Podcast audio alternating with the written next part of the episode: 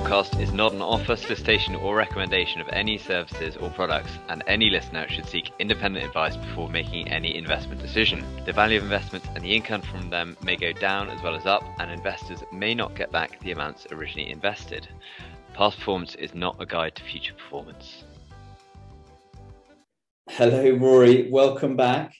Uh, we're, we're bringing a wave of positivity today, aren't we? I know, Fred. Since our um, our last podcast, uh, the war puzzle, which is on the eve of um, the uh, the war between the Ukraine and, and Russia, um, it's it, it's it, you know the world's taking a turn for the worse, isn't it? Yeah. Well, and I mean, uh, the podcast has gone from sausage rolls to uh, to tanks and nuclear, warheads. Well, yes, It's a, a reflection of the world around us. It's a reflection of a world, a world around us. But um, today's um, pod is going to be on defence stocks and, and the ESG question, Fred. Am I right? Yeah, yeah, it is. Uh, but uh, in first, I'd like to say, you know, congratulations on our two-year anniversary of lockdown, lockdown one.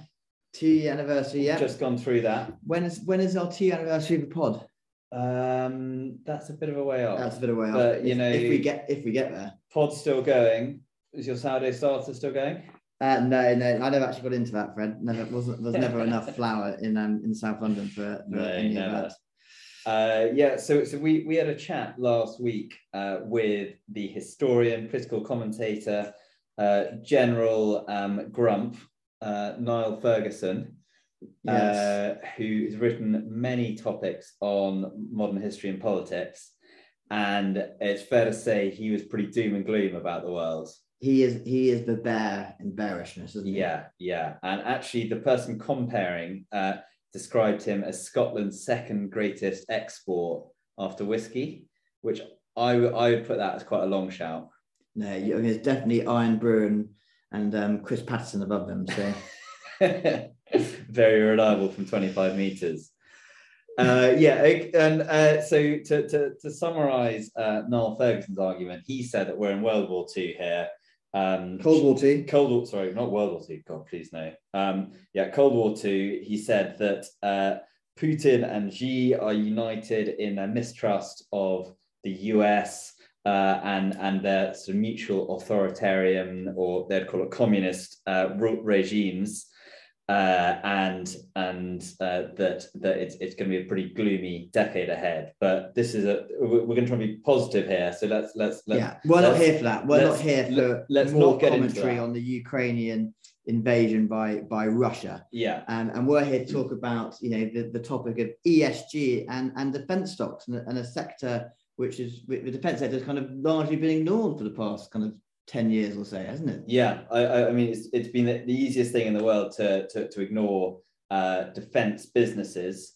Uh, ESG um, investment uh, has has really put, put the brakes on money going in here. So it's it's it's been a sector that, that people have looked at as weapons businesses rather than defense businesses. If, if, if you see my, my, my gist there. So they've very much seen these as businesses that make things that that hurt people rather than businesses that, that are actually in investing to uh, Defend on- people. to- yeah to, to Yeah. defend people. Exactly. And and it- you know on, on, on top of that you know it, it has been a sector where investment returns over the last decade have, have been pretty unexciting. Uh, it's heavily politicized. That there have been a couple of uh, shady deals going on there Some shady, shaky deals. Yeah. yeah yeah so so it's it's just been something that that, that many investors uh, have just said uh, no thanks to and um, and uh, with 80% of funds now uh, claim to have some kind of ESG override or some some kind of screening. D- defense stocks just just uh, haven't haven't got through that. I, I think it's very important to, to, to, to, to discuss, you know, with our listeners, what, um, you know, how we define defense in, in ESGs. So, for example, a company like Smith and Wesson, which make, um, you know, handguns in America to be sold in, you know, your local gun store, is Mm. very different to a business like BAE, which operates kind of fighter jets or submarines or much more kind of large scale defensive products rather than a company which is very much, you know, used, you know, for offensive purposes. And I think at Church House, that's what we're screening out against is those sorts of defense businesses where, where, where there's, there's much more emphasis on the offensive side of things, you know, rather than actually on the defensive side of yeah. things. Yeah, and, and just speaking from experience at a previous business, which shall remain, remain nameless, where I worked, uh, we invested in a business that made, uh, uh, among other things, uh, the uh, refueling kit for if you're refueling a fighter jet in midair. Have you, Oh, yeah. have, have you seen that? Yeah, Um, oh, yeah. and and the uh, custodian uh, of of that fund immediately wrote to us saying, "What are you doing investing in uh, you know in a weapons business?" Uh, and uh, you know, obviously, we, we went back saying yeah, it's re- refueling fighter jets. It's you know that's that's that's different from No, from Smith exactly. and Wesson, as, as you say. But but that's that's the kind of thing where it's, it's been the, the easy thing to do is just not to invest in them. And actually, uh, there's been very little evidence of anybody actually being brave and, and sticking their, their their their head up and saying, well, actually, there's an argument, there's an ESG argument for some of these defence businesses. Is that what we're going to be doing now? Well, I'm hoping you're I'm hoping you're armed with it. Have you, Well- uh, have you got have you got something for us? Well, I think the important thing to, to you know is, is the world order has changed now. You know, Putin has reminded us that we cannot take national security for granted, and there- there's a very fine line between you know the NATO and, and Western European Union or Western Bloc helping Ukraine with defensive means rather than offensive means. Hence, you know, the inability of us to close the skies, but the ability of us to provide them with you know, surface to air handheld missiles or, you know, to, to defend their, their country. Hmm. Yeah, and, and we've we've we've been chatting with uh, uh, a few people with, with a military background who uh, who shall remain nameless. Make, makes them sound very mysterious. Well, we actually Uh, saw them and they had a blacked out um, thing over their face, didn't? Yeah, yeah, yeah. you couldn't understand their voice. Yeah.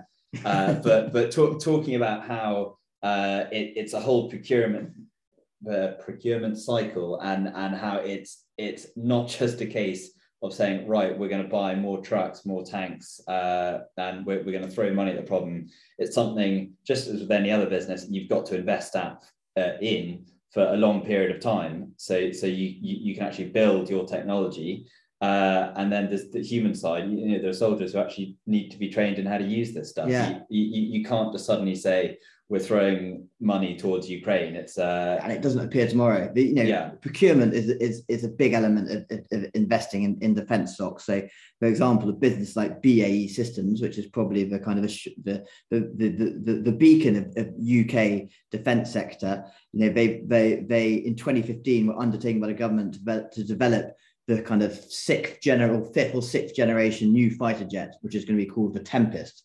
Cool. Oh, I always want to know who comes up with those names. great name. Yeah, it must be a department in the government which kind of comes up with Yeah. the names of those. Anyway, and that you know was announced in 2015. You know, but the, the the actual jet won't come into into service until 2035. Delivery delivery in 2035. So it's probably not going to come into service for another two or three years. So, you know, the procurement cycles are incredibly long. And this, you know, we've seen the same with the replacement for the Vanguard submarines, which carry the U- UK's um, Trident deterrent.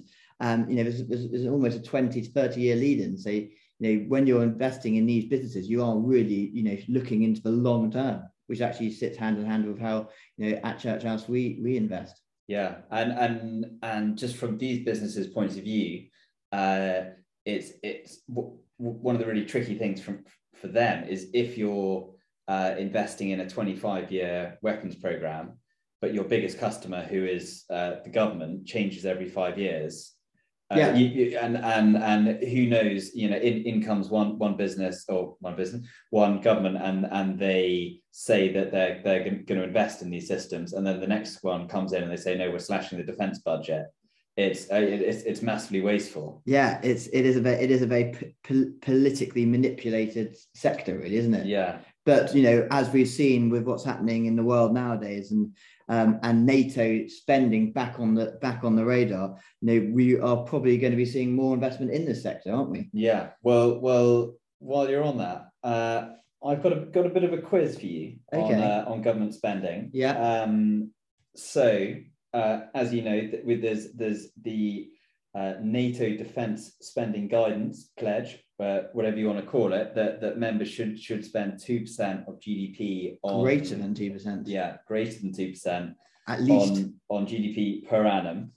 Uh, for a bit of context, so the, the UK currently spends around about 2% of GDP on defence each year. So that's uh, going to be about 45 billion this year. Uh, uh, and the, the, the point here is that that has actually been in steady decline uh, over many, many years. So in, in the mid 50s, uh, we spent about 8% of GDP on defence. In the 80s, that was 4%, 93%, 2% today. Well, about 2.2, Fred. 2.2, okay. Yeah, yeah. Uh, but if, if if you look at you know, it's it, it's not that necessarily that that money's been going to bad places. It, it, it our spending on the health service has, has pretty much gone gone inversely. So we're spending seven percent of um, uh, of GDP on on on the NHS each year, uh, pro- probably more. So that was pre-pandemic. Seven percent and, and, and growing yeah, rapidly. And, yeah, and growing rapidly. So that's that's the UK context. But looking across uh, NATO, not many countries are actually good at sticking to that that that two percent promise. So you probably probably won't get this. So estimated for 2021, uh, which country uh, do you think is expected to spend their highest proportion of GDP on defence? Highest proportion. Yeah. Um, so what I do know, um, I, I'm very interested in, in, in, in the macro political defence sector, and I think it's Greece. it's almost like you looked at it. No, I, I, I honestly, Yeah. have I got it here in front of me? That's No, very good. It is Greece, isn't it? I'm impressed. I know that Greece are, are, are, are kind of in the in the kind of realm of three and a half percent, 3.8. three point eight percent. Yeah, Um, that's very good. Uh, so we got Greece, the, the USA, yeah, um, if we kind of part them, because obviously percentage wise at 3.5, but in terms of dollars, they're, they're way out Yeah, there. it's a good three point five. Um, then, I mean, you're on a roll. Do you want and then I think we've got we've got um, the UK is up there. We've got the Baltic states, haven't we? We've got we've got a Latvia, Yeah, Lithuania. Uh, These are all countries above two percent. I'm going to go Yeah. for. Okay, yeah, this is very good. Latvia, Lithuania, France is literally just on the cusp of above two percent. Yeah, Um, is a country um, Estonia. Yeah. So yeah, to, to, to try and summarize it, Yeah. because you're doing too well here. Okay, Um, thank you, Fred. yeah, essentially, uh, any business in Eastern or any business, I ke- I keep doing that. Any country in Eastern Europe that is neighboring or near to neighboring Russia uh, spends uh, over two percent or around two percent. France uh, of the you know of of of the uh, larger European Central European economies uh, doing well at at two percent, uh, but that tails off very sharply. You know, if, if you look at Spain, they they they they spend one percent. Uh, Italy one point four. Uh, Luxembourg, they're talking about Luxembourg. Luxembourg, yeah, 0.57% Yeah. of, of, of GDP. So, it, yeah, I, I mean, it's fair to say uh, that, that unless uh, you're America, uh, UK, or bordering Russia, you've you've not been spending that that promised two percent. So, are we? Are you saying, Fred, that that that, that Donald Trump had a point? Um, I, I I will not um, confirm or deny. Uh, That was his. That was, any that Trump. was, that was a big thorn in his side, wasn't it? yeah, about about about defence spend. But you know, I think you know with what we've seen over the last course of the last four or five weeks or so, if not even further back, that we will see an increase in in, in defence spending. But you know, where is where is this defence spending going to go? In, in the in the UK integrated review, defence review, which which happened last year or 2020, I can't remember now. Um, the, the the the the mentions of Russia was actually de minimis, and, and all eyes were on the Far East, on China, um, the war in space, you know, cyber warfare. Mm. But actually, you know, what we're seeing now is actually you do need to have boots on the ground and armor to back it up. Yeah, yeah, absolutely. And uh, I, I mean, to, to jump off the fence back back with Trump, uh, yeah, it's it's it's. I would have thought uh, going into midterms and and then the Exactly. the, the, next electoral cycle, that, you know, it, it, it's it's not going to be healthcare. Uh, I mean, he, obviously, healthcare is is going to be a big question. But Maybe. right now, you would think defence spending would Well, be defense is going to be issue. far bigger than it ever has been. Yeah, in, And- in, in, in terms of votes and popular opinion, as much as anything else. And we'll see that the French presidential election, coming up this year Yeah, as well, with Macron being the kind of statesman-like leader he's trying to be. Um, we'll see, um, you know, his his his kind of defence rhetoric be kind of analysed and and, and scrutinised. Um, but you know, as, aside from the, the, kind of the boots on the ground, I think, and and so on, where do you think we need to see kind of the spending to go? It's not all just about. It's not all going to be, you know, supplying you know soldiers and tanks and anti-aircraft missiles to the to the, the east east yeah, of Europe. Yeah. Well, well, well. I mean, it's much more nuanced. Yeah. people, people. that We've been discussing this with. Uh, have been argue, arguing the case for for communications and, and, and signals, which uh, you know you, you, you can argue has always been absolutely central to to, to warfare. You know, it's it's it's it's not just about having the kit; it's it's it's how you use it and and and how an army uh, or a military force uh, interacts.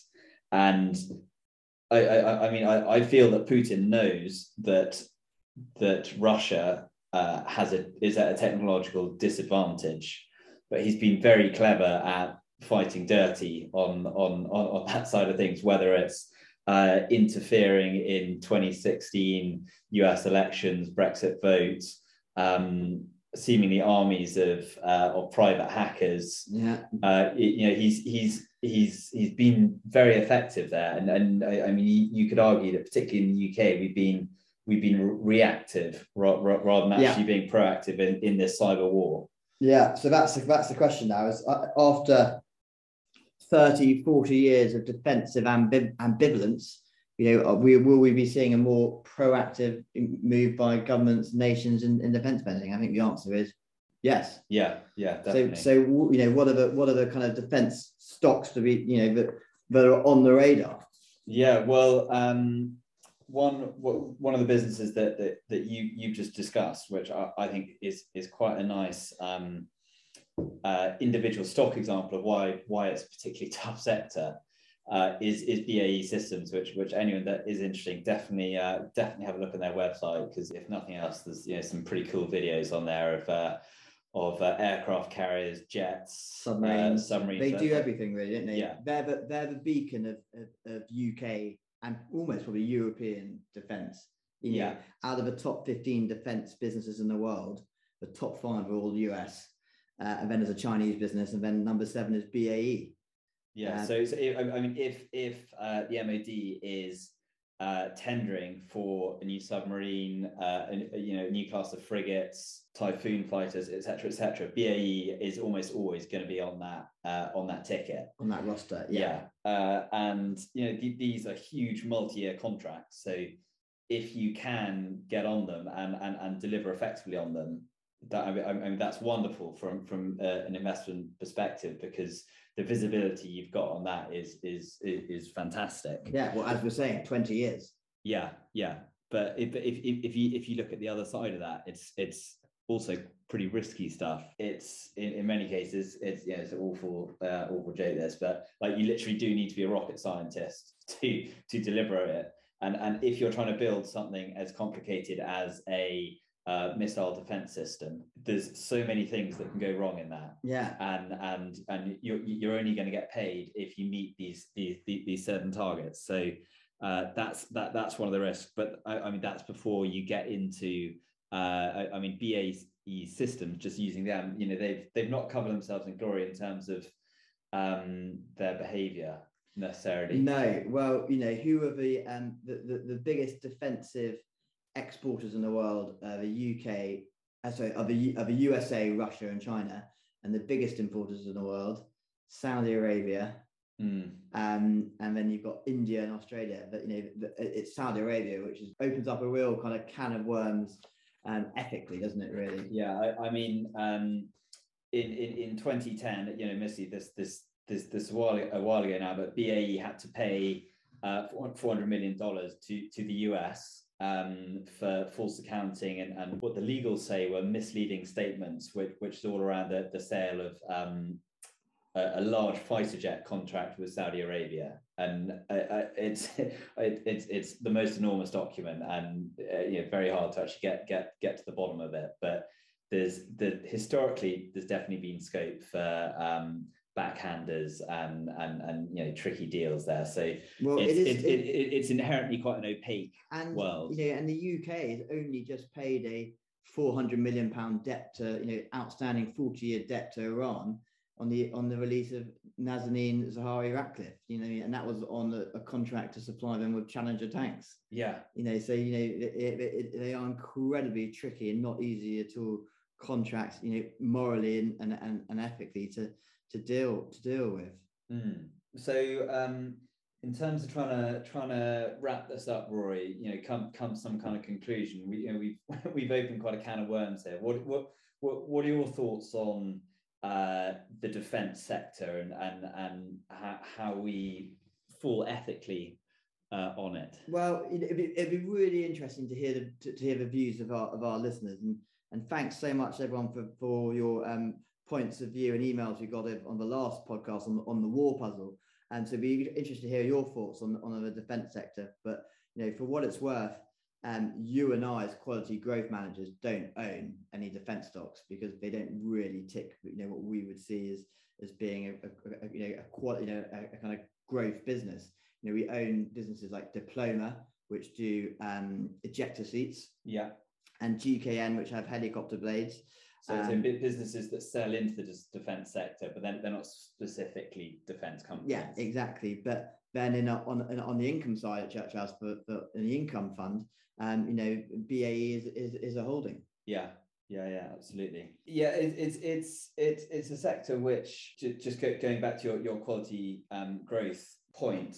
Uh, one one of the things that, that that we look at is uh, ideally a business doesn't have too much customer concentration. So so yeah, an, an ideal business would have many many customers who, who are all relying on you across but, sectors and across geographies. Yeah, whereas yeah. whereas a defence business is, is probably the reverse of that. That yeah. that, that, that if um, talking five or six governments. Yeah, at, yeah. At, in a good contract. Yeah, yeah, exactly. Which which, which is why um, they can't make these abnormal profits that, that a tech business can. Yeah. And and actually, you know, Charlie Munger, who's well, to, to call him a sidekick is is, is doing him a, a disservice, but he's he's uh, you know co-founder or, or co-brain behind Berkshire Hathaway with, with Warren Buffett. He talks about his his too hard pile, which is yes. businesses that, that he follows uh, but he just can't quite get his head around at the moment, and and that he feels from a risk point of view um, best just. It's not an easy business to understand, and then if you ever meet a defence or you know industrial defence analysts, they're always incredibly bright, aren't